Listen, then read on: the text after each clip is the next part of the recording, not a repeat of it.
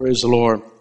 Uh, before I get started on my message, I uh, I really like to be very uh, as accurate as possible when I deliver a message because I realize that when you uh, minister, sometimes they will take historical facts or things and kind of go with it and may not fully understand the context of what I'm talking about. So last week, um, I always listen to the message, and when I listen to my messages, I, I get really nervous until I hear them.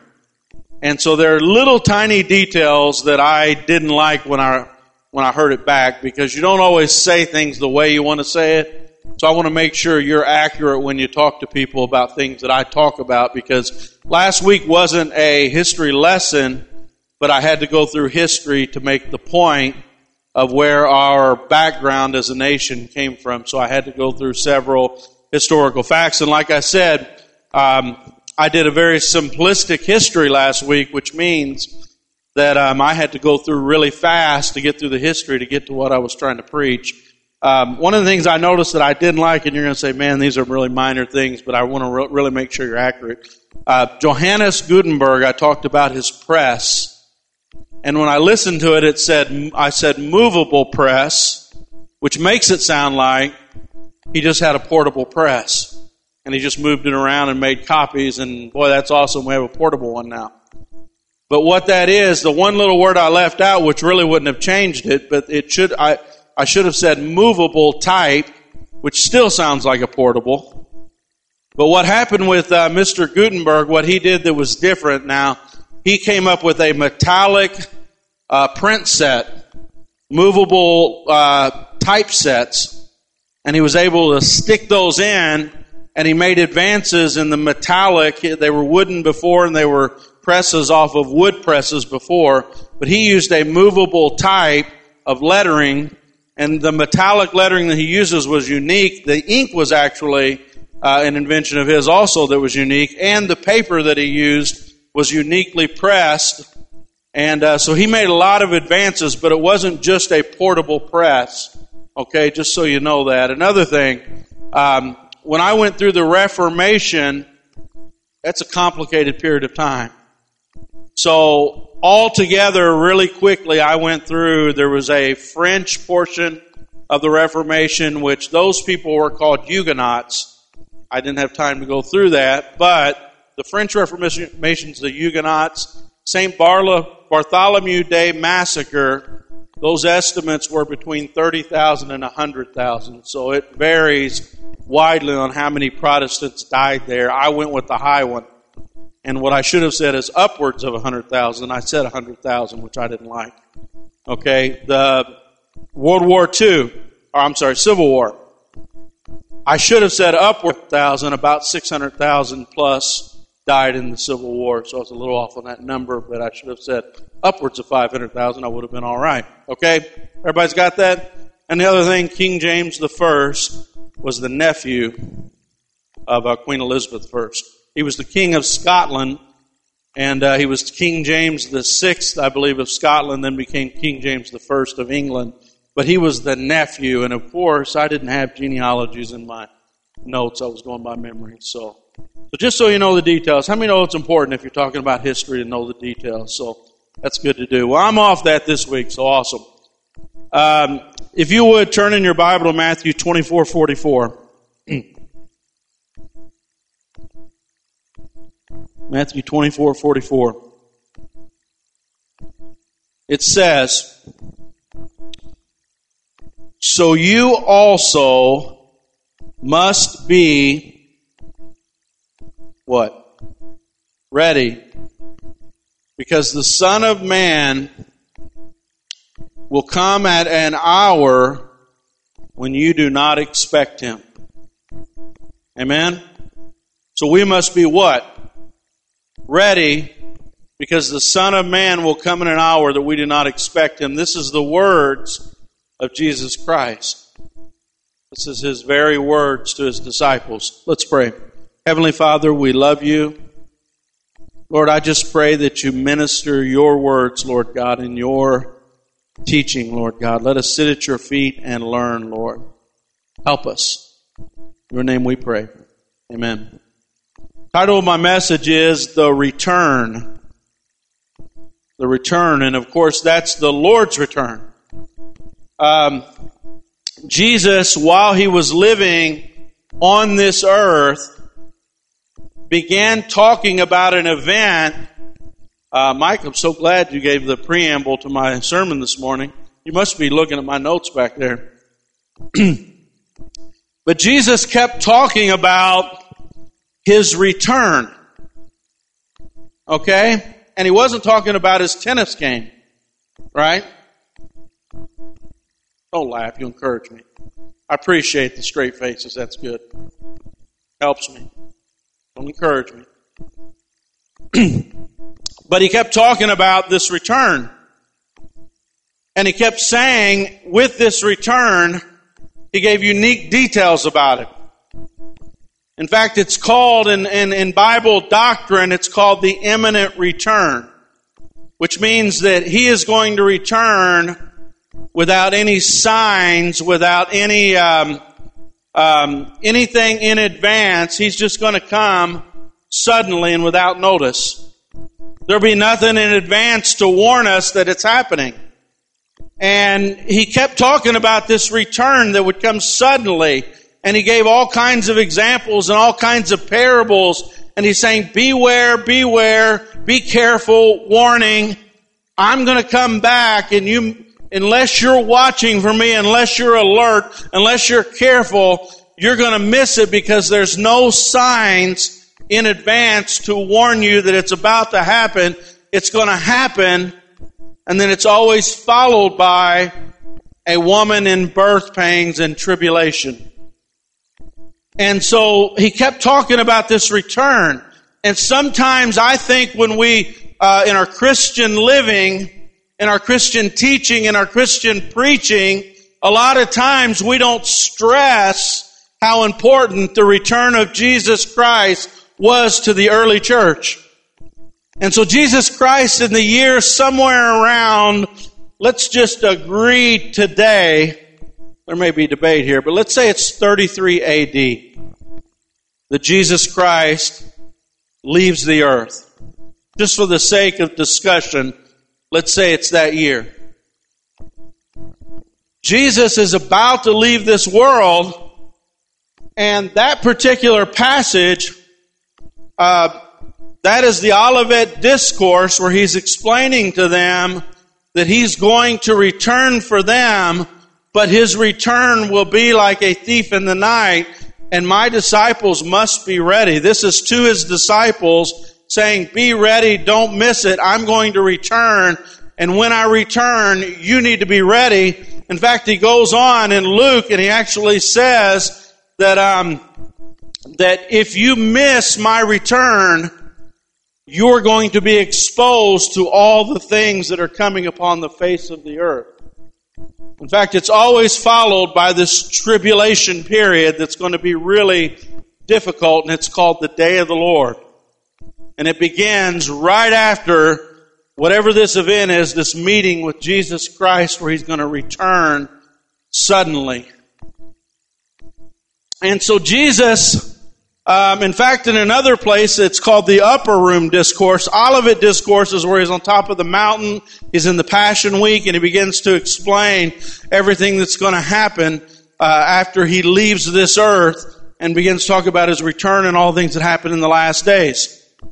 Uh, the upper room discourse is when he's there with his disciples. They're about to have the Last Supper together.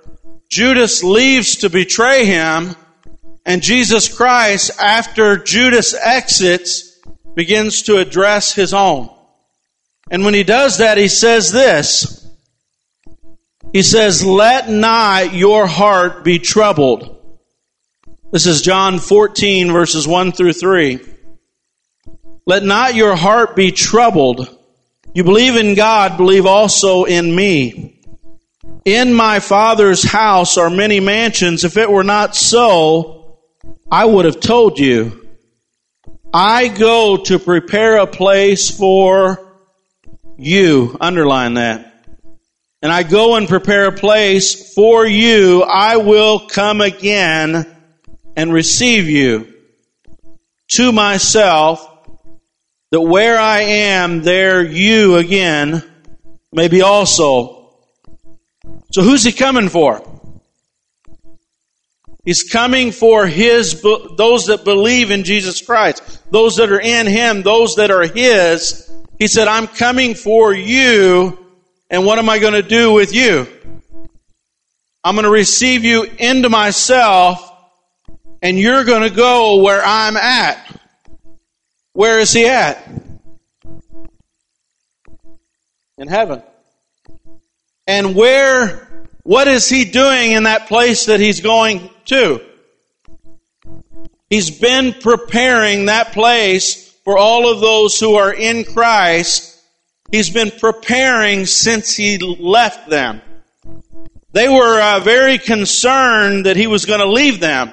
In fact, he was, this is a conversation where he's saying, I must leave. And he says, but, now if Jesus said he's going to leave, wouldn't your heart be troubled?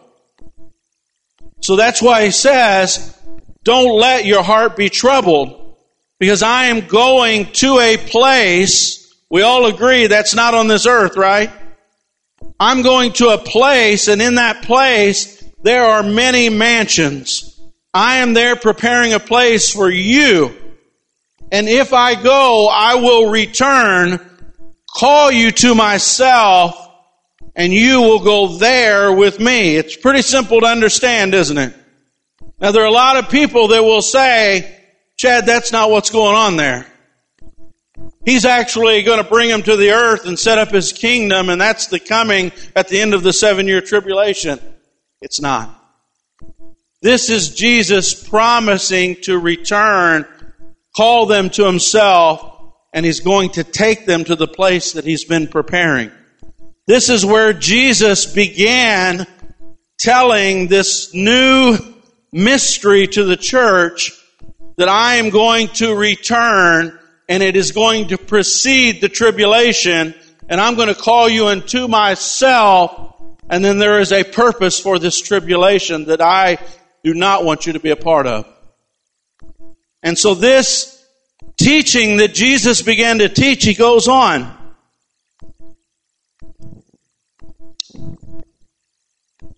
In Acts 1 9, it's time for him to leave now.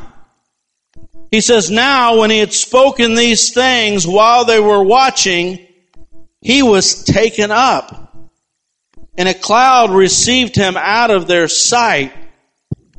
He was taken away. He was gone. And they watched and they studied steadfastly as he disappeared into the clouds and was taken up.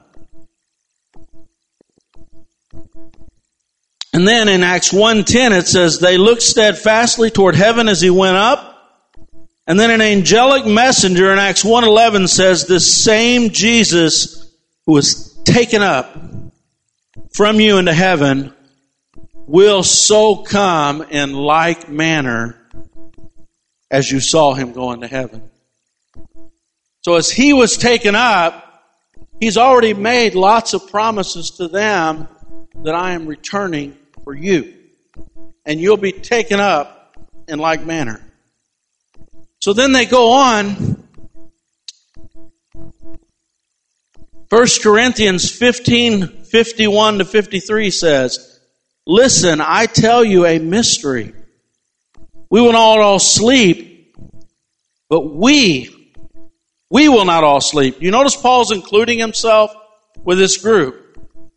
We will not all sleep we will all be changed in a flash, in a twinkling of an eye, in the last trumpet, for the trumpet will sound, the dead will be raised imperishable, and we will be changed, for the perishable must clothe itself with imperishable, and the mortal with immortality. Then he says in Luke 21 34, listen to this. Be careful, or your hearts will be weighed down with carousing, drunkenness, and the anxieties of life and that day will close on you suddenly like a trap. For it will come on all those who live on the face of the earth. This is Jesus talking. But be always on the watch and pray that you may be able to escape. That's Luke 21, 34 to 36, that you may escape all that is about to happen. There are the theys and the we's again. I want you to think about this. It will come on all those who live on the face of the whole earth. Now, who's it going to come upon? Them are all on the face of the whole earth. Everybody. But be on the watch and pray that you, those that are in Christ, those that are waiting, those that are alert, but watch and pray that you may be able to escape all that is about to happen and that you may be able to stand before the Son of Man. Where's the Son of Man when all this is about to happen? Revelation shows us the picture in heaven. When the multitudes are around and all the judgments are about to fall upon the earth when the seven seals are broken. But he's saying that you may be able to escape. Do you see that? So here we are. We come up to the place that I want to preach on today in Thessalonians. Paul is in Thessalonica. You can read about it in Acts 17. He comes to a town called Thessalonica. And as he approaches there, this is his second missionary journey. God specifically calls him to go over to Macedonia. And this city is called Thessalonica. It's right on the Aegean coast. It's a major city with about 200,000 people in population and it's southeastern Europe. And Paul comes to this city, and it says that he was there for three Sabbath days when he comes to this city. And some think he was there maybe three weeks, some think he was there as much as a couple of months. But whatever happened, Paul was forced to leave this city. Now, this is around 50 to 51 AD. Help me do the math here. How many years after Christ making the promises to return is Paul in this city? About 17 years. 18 years, maybe. Put, put this in context. What were you doing 17 or 18 years ago?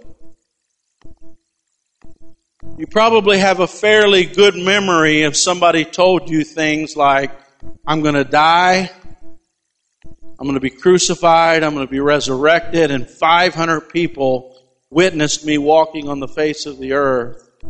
And now I'm promising that I'm going to return before all these judgments fall on the earth. I think I would remember that. Wouldn't you? So they're waiting for his return. For 17 years, they've been waiting for his return. Paul was preaching the return of Jesus Christ. And this church at Thessalonica, Paul went to this church. He wasn't there for a long period of time, three weeks to maybe three months at best. And he preached the gospel. He preached about Jesus' soon return and to be ready and live a life that is worthy is what he said in that book. And he's preaching them how to live the fact that Jesus is going to return. And Paul has to leave the city because he'd already been beaten in Philippi. He goes to Thessalonica. They, they rile up all the ruffians in the city, the Bible says. And all the ruffians come and, and, and, and I don't know a better word, all the, all the tough guys in town were riled up, the Bible says. And they got them on their side. And we don't use ruffians, do we? Okay, I read too many books. What's that? Is that what it says in your version? It might actually say that. That's good. I like that. Nefarious. Um, but they riled up the city against Paul and he had to quickly leave. And the Holy Spirit began working on Paul because he went down, uh, he, he fled to Berea.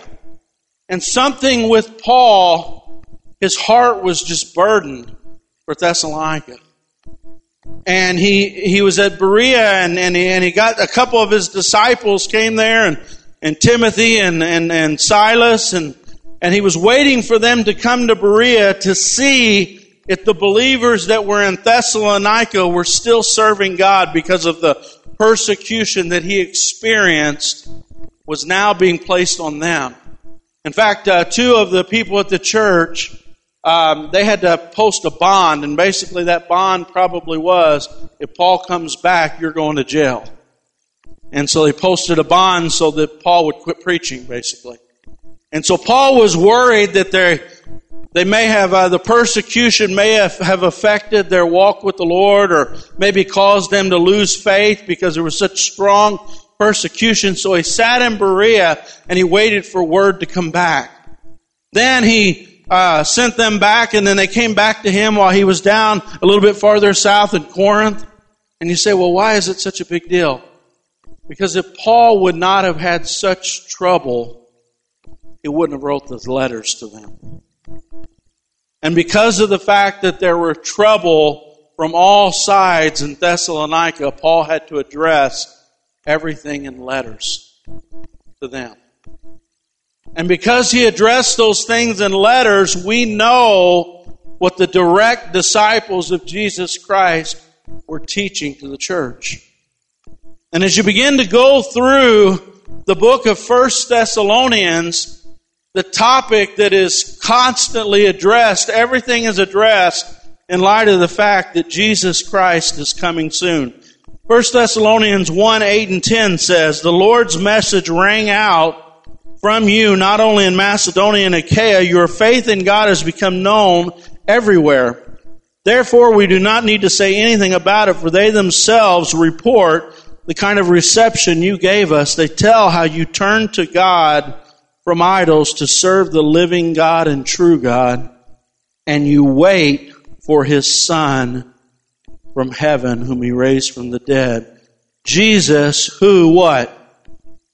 Rescues us from the coming wrath.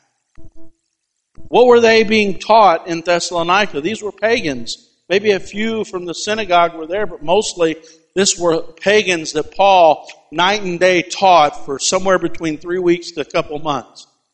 So what were they being taught by Paul? To wait for the return of the Son, and He will rescue you from what? The coming wrath. Isn't it simple? This message could have just as easily been the return, the rescue, or the escape.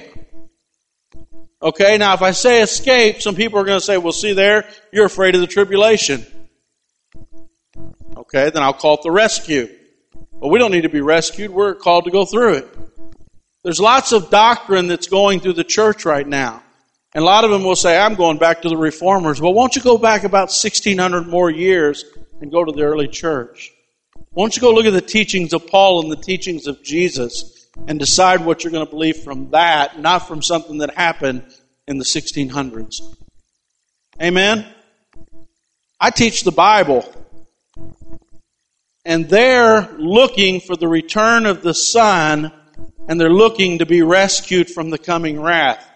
Jesus is saying, don't miss it, because if you miss it, you're not going to escape what's coming over the entire world. And it's very clear, and if, the, and if he doesn't have trouble in Thessalonica, we don't get this letter. Right? I mean, God would have probably done it some other way, but we have it.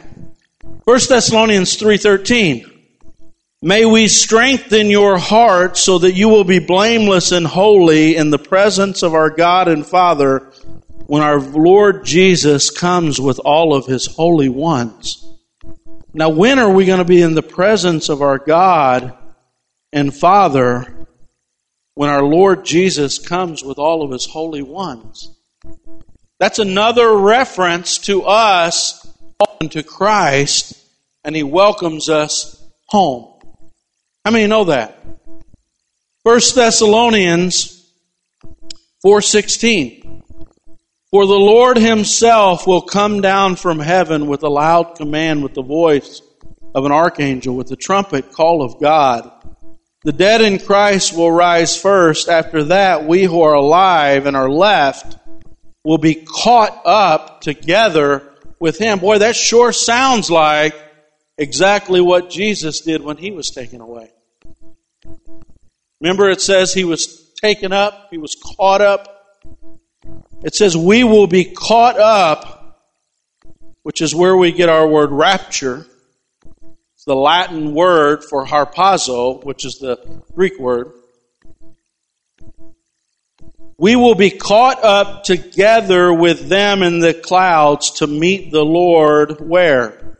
On the ground? We'll meet him in the air, and so will we be where? With the Lord forever. So wherever he goes, we go, and he already said he's going to the place where he was preparing many mansions. You say, why am I taking this so simple? Because there's a lot of false teaching on the internet. Amen? And I know that's going to anger a lot of people, but my job is not to be nice with false teaching. My job is to get people ready because the Lord is coming soon. And we've got to be alert. We've got to be ready. We've got to be looking for the return of the Lord because Jesus taught it. Paul taught it. John taught it. Peter taught it. They all said, We're waiting for the return of the Lord, and it is a signless event, and it will come like a thief will come to your house in the nighttime. And everything about his coming in Thessalonians is really good news. You say, well, wait a minute. I believe his coming is at the end of a seven year tribulation, and there'll be one coming and it'll be at that time. Well, how is that good news? He was encouraging them. He said, encourage one another with this thought that Jesus Christ is coming in the air to receive you into himself. Now, how's that good news if it's like, Jesus is coming soon, but there's going to be so much despair on the earth. It's never been this bad. It's never been this horrible. It's never been this terrible. Let me read some of the scriptures because the day of the Lord is what comes after us being called to the Lord. The Bible says that we have not been appointed to that wrath. You say, well, wait a minute. Somebody's got to be there to minister to the people in the tribulation. I've heard these lines.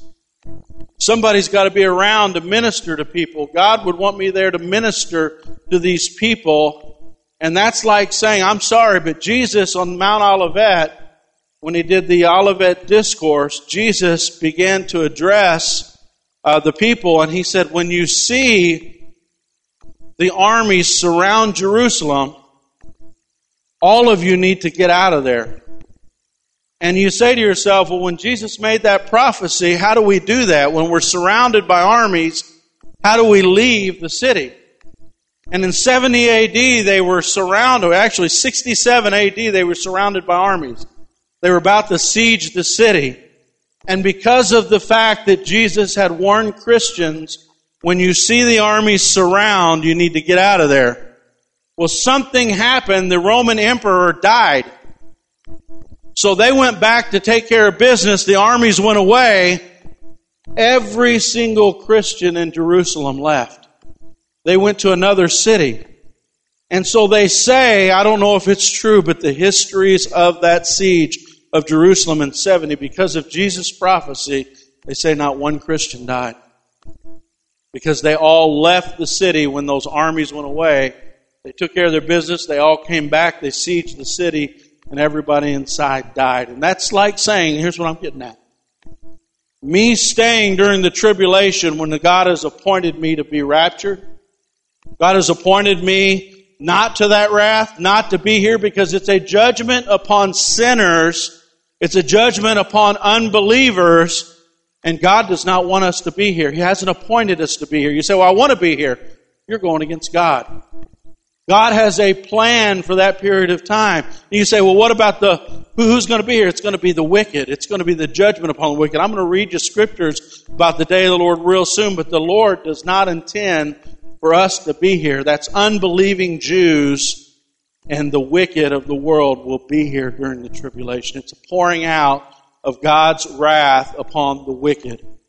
And the Bible very clearly says, you are not to be here. You need to be alert. You need to be ready. You need to escape. You need to be rescued. You need to be pulled out. And God gives examples all through the Bible of people forcibly raptured out of judgment, suddenly, quickly. In fact, Jesus gives the example of Noah's ark. He says it came suddenly. They were eating, they were drinking, they were living their normal lives, and suddenly it came upon them. But he was carried to safety. He was taken away. Uh, Sodom and Gomorrah is another example. He says, suddenly judgment fell upon the cities, and, and Lot was removed by an angelic ushering out. How many know that? Praise God. And so he begins with the Thessalonians, telling them how good the news is that we're going to be, um, the coming of the Lord is coming at any moment. He's saying at any moment it could happen, at any moment it could happen, and look up and be excited. In fact, they had a word that they would use, use one time. It's called Maranatha. That means come quickly. Come, Lord, I'm ready. Lord, I'm ready to be raptured into your presence. Lord, I'm ready to live where you are. In fact, the question Thessalonians had was, what's going to happen to those who died in Christ? Are they going to miss out on this coming of the Lord? And this is interesting because he says the dead in Christ will rise first, but he says they'll actually be with him. And I looked at it and I thought, well, how are they with him? When they rise first, because Paul teaches in Corinthians that to be absent from the body is to be present with our Lord. So here they come with the Lord, the spirits of those who have died in Christ. They've been with Him since day one. They passed away, they're in His presence, but you got to be in Christ. Here they come with the Lord, and in a flash, in the twinkling of an eye, our bodies are changed. The living that are on the earth, that are in Christ, suddenly our bodies will be changed in the twinkling of an eye. And we'll meet Him where? In the air, and we will be with him where? In the place that he's been preparing since he made the promise. And that's good news. And sometimes we forget about that good news, or we're not taught that good news, or we say that that good news doesn't exist when it does exist. And that's what they taught all the way through. The day of the Lord is not good news. This is pretty simple. Coming of the Lord is good news. Encourage yourself with this, the Bible says. Tell each other about this. Think about this. Dream about this. Talk about this. Encourage yourself because they were going through persecution, and he was saying, Don't worry about it. Encourage yourself with the thought of this while you're going through hard times. Trust God because there's going to be a coming of the Lord. Or, here's the worst case scenario You'll die, and you'll be in the presence of the Lord immediately. Neither one of those are pretty good to me. Those are good options for me. You say, no, no, no, I'd rather live here another 40 years in, this place. No, I'd rather be in the presence of the Lord. I'd rather be translated while living and meet Him in the air. One of those two things are going to happen. They're both good options. Praise the Lord.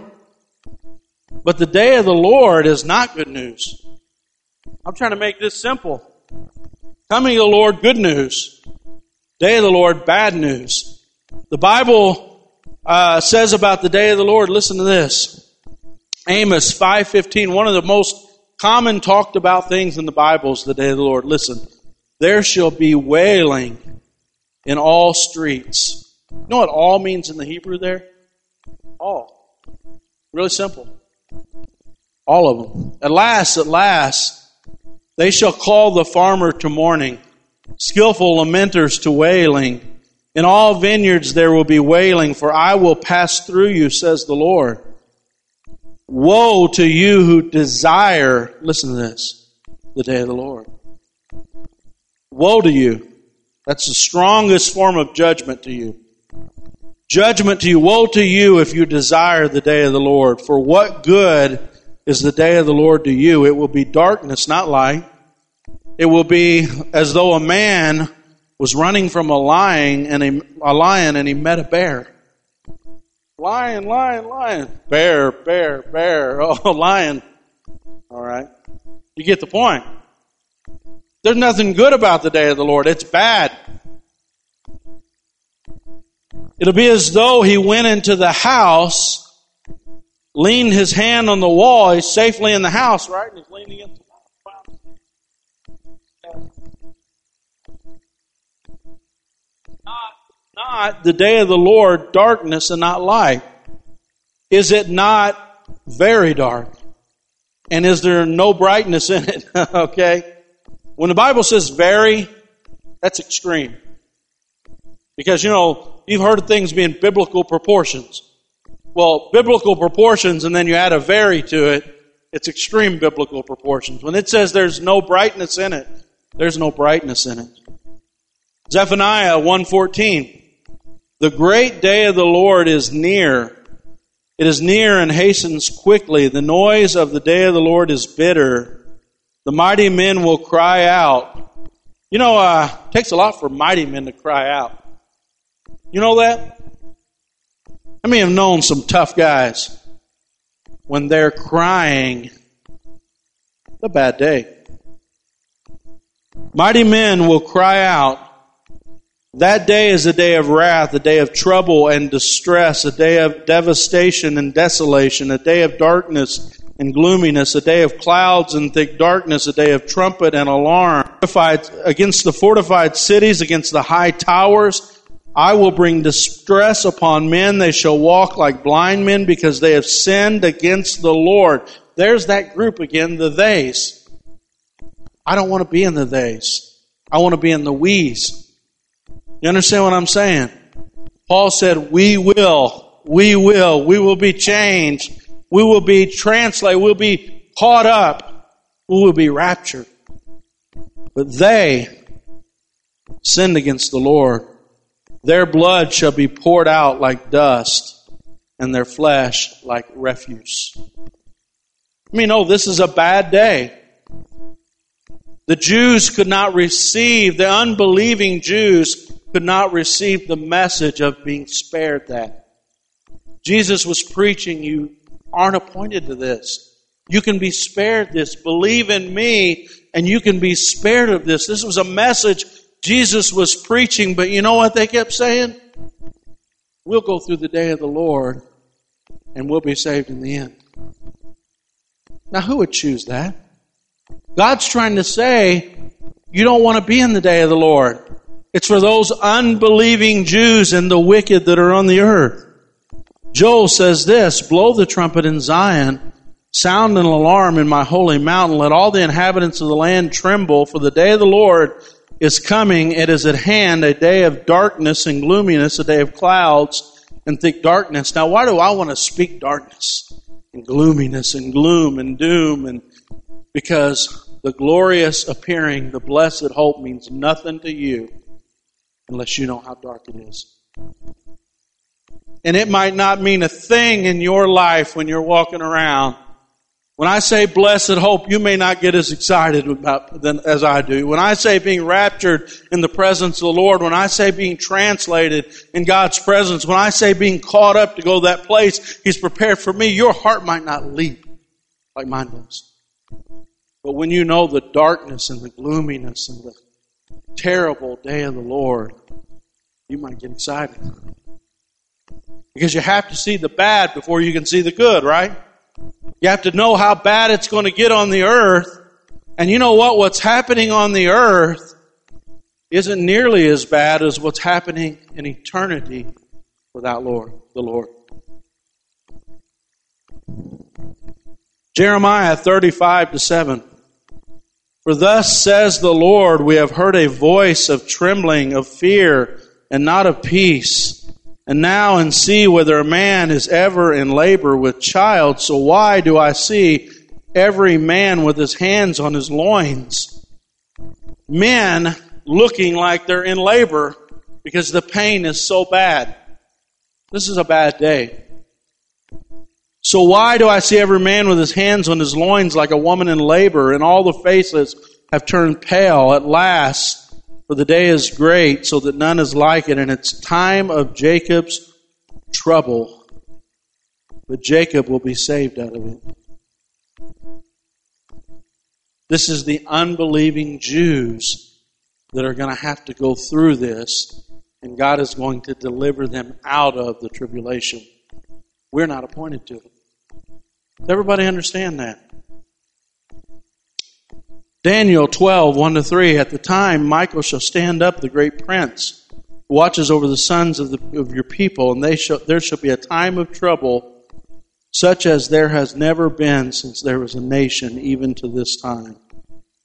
Now, Paul, in chapter 4 of 1 Thessalonians, he's answering their questions that Jesus is going to return, and we're going to go with him. That's the good news. That the return of the Lord is the good news. The return of the Lord is our hope. It's our blessed hope. It's our desire. We're ready every day because we don't know whenever the day of the Lord comes, it's going to come suddenly. It's going to come like a thief in the night. It's going to woman who goes in labor, no way to stop it. Once she goes into labor, once her water breaks, once she starts that process of delivering that baby, you can't stop it.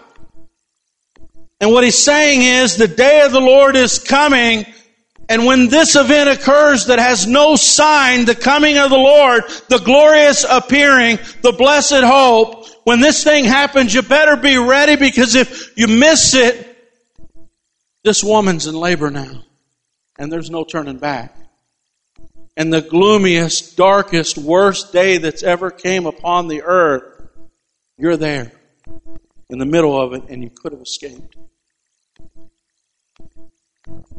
So in chapter 4, when he talks about the glorious appearing, immediately goes in the first chapter, Thessalonians chapter 5, and begins to talk about the day of the Lord. So here's the glorious appearing where you escape the wrath. And now Paul's giving them a chronological order of what's going to happen next. It says, Now, brothers and sisters, about the time and dates we do not need to write you, for you know very well the day of the Lord will come like a thief in the night. Signless event. People will say peace and safety, destruction will come upon who? Them. Suddenly, as labor pains on a pregnant woman, they will not escape. Remember, he was talking about the we Paul was expecting to go through this, right? Why is Paul saying we will be translated, we will be caught up, we will be raptured, we will go with him? They, do you understand? Paul is saying, I will be the one of the ones caught up. They will be the ones that will not escape this day of the Lord. If all you did was read the we's and the they's, you would know about the end times. If I just had the book of Thessalonians, that's all I had, I could make it. I would, not miss the coming of the Lord if I just read that book and lived it. How many know that? It will come on them suddenly like labor pains as a pregnant woman, and they will not escape. But the next verse. They, did you see the they won't escape? They, they, they. Listen to the next verse. But, what? You. Brothers and sisters are not in darkness, so the day should surprise you like a thief.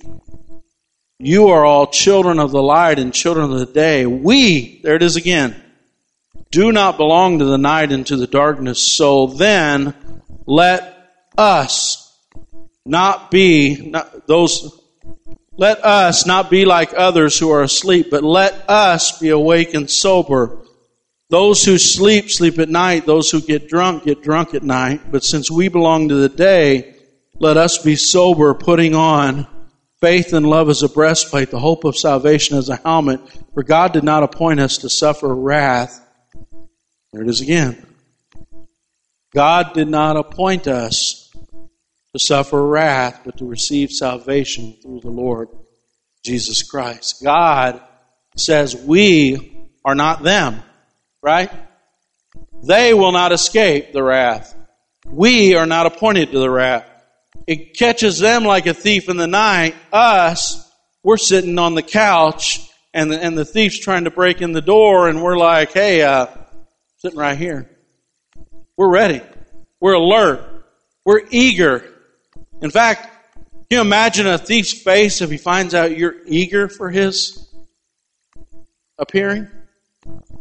Well, that's totally different than catching people off guard. It's like if the thief in the night's not going to surprise me, which is what he just said, we won't be surprised. It's kind of like me sitting on the couch saying, Man, I've been waiting for you when the thief comes in. You're like, Why did it take you so long? Why did you wait till 3 a.m.? We're waiting all night for you. That's what we should be like. We should be so eager for the coming of the Lord. We should be so eager for His appearing that we're saying to each other, Maranatha, come quickly, Lord. Lord, come quickly. I'm ready today. I'm ready tomorrow. I'm ready anytime. I'm ready today because He preaches long. Amen. We'd rather be in the presence of the Lord than hear this long sermon. Amen. Hallelujah. I'm with you. Praise God. But then Jesus follows up on this same drunkenness, not being ready. He says, just at, hold on, I'm sorry. Just as it was in the days of Noah, so will it be in the days of the Son of Man, eating and drinking, marrying, giving in marriage, till the day Noah entered the ark, the flood came, destroyed all of them. Likewise, just as it was in the of Lot, they were eating and drinking, buying and selling, planting and building. But on that day that Lot left Sodom, it rained fire and sulfur from heaven, destroyed all of them. And two parables that Jesus gives.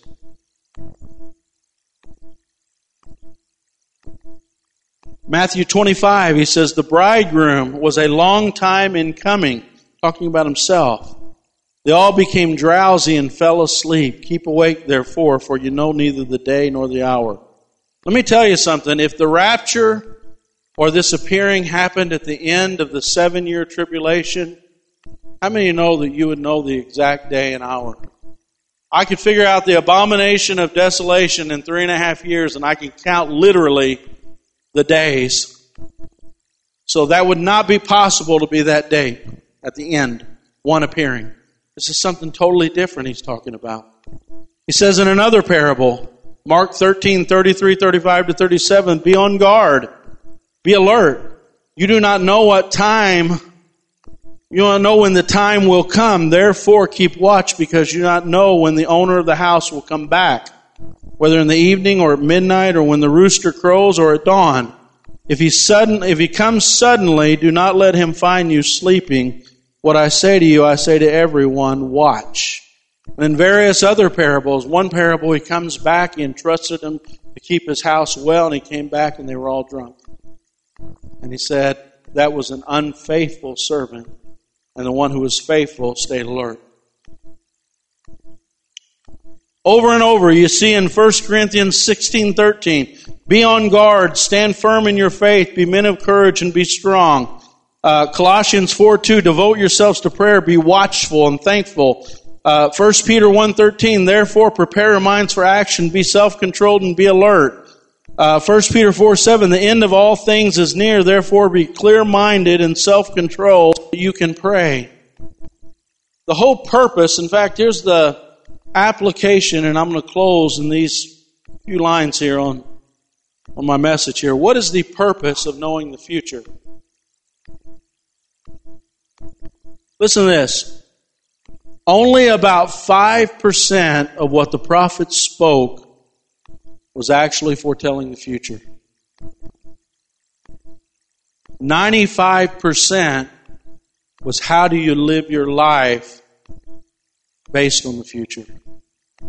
How do you live your life based on the future? You say, well, wait a minute. All the prophets did was told the future, then backed off and said, deal with it. 5% they estimated is foretelling the future. Most of the ministry of the prophets were because this is going to happen in the future, you must behave this way. And so the whole purpose of Thessalonians is a loving pastor. Paul talks about how I was like their mother. Day and night I gave them the milk of the word like a nursing mother, he says. Then he says, I was like the Thessalonians' father who, who expects a kid to behave a certain way, so he watches him over and encourages him to behave correctly. And so what he was saying was, in light of the fact that the Lord is coming back soon, that 5% prophecy, 95% of my message and his message is, how are we going to live knowing that the Lord is going to return and we have to be ready? Amen? A couple things that he says here. It's a very young church. One thing he says is just be alert. Be really careful. It means to walk circumspectly, to examine your life. And you say, well, wait a minute. Let's say you knew the Lord was going to return in the next five minutes. Let's say that you knew your life was going to end in the next five minutes. You knew, let's say you're in a plane and you know that plane's going down. And you know your life is at its end. How would you live that last five minutes? And what God is asking us to do is live our lives in light of the fact that the Lord is returning and we can't miss it. You say, well, I can't overcome this. I can't do that. I can't, you know, do this. And would you be able to do it if you knew this was your last day? Could you forgive somebody that you are unwilling to forgive? Could you be a little nicer to your neighbor? Could you be a little more devoted to the Lord? And you say, well, no, I don't want to be, you know, I don't want to go overboard serving God. Would you go overboard if you were on your last day? Would you worship different if this were your last day? And what he's saying is be alert and circumspect and let's live our lives as if today's the day. Because how exciting is it going to be when that's the day? In fact, one place there he says he's exciting about the Lord coming because they're his trophies he wants to present before God. All the work that he put into them day and night, he couldn't wait to present them to God when he comes. And you know, immediately we're going to go with the Lord and we're going to have a rewards banquet. Immediately, in the place that He's preparing, there's going to be a rewards banquet for us. And so we need to alertly live our lives and say, man, I think a lot of us are going to be in tears at first. You know why? Because we're not going to have anything to give. We're not going to have anything to lay down and say, God, I persevered for you. I love you so much. And, and I gave my life, you know, because you loved me so much. And I poured myself out. And and uh, some of us uh, might just, you know, we might have just barely been snatched from hell, and we will regret, I think, that we didn't live in light of eternity our whole lives. Uh, the second thing he says is uh, he's self controlled.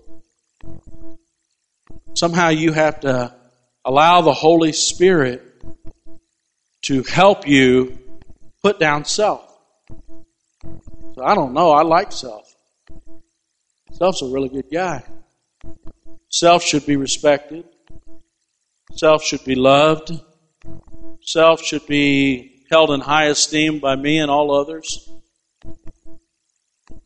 But self, self is what makes us forget that the Lord is coming back soon. Self is what selfishly takes up our life and doesn't give.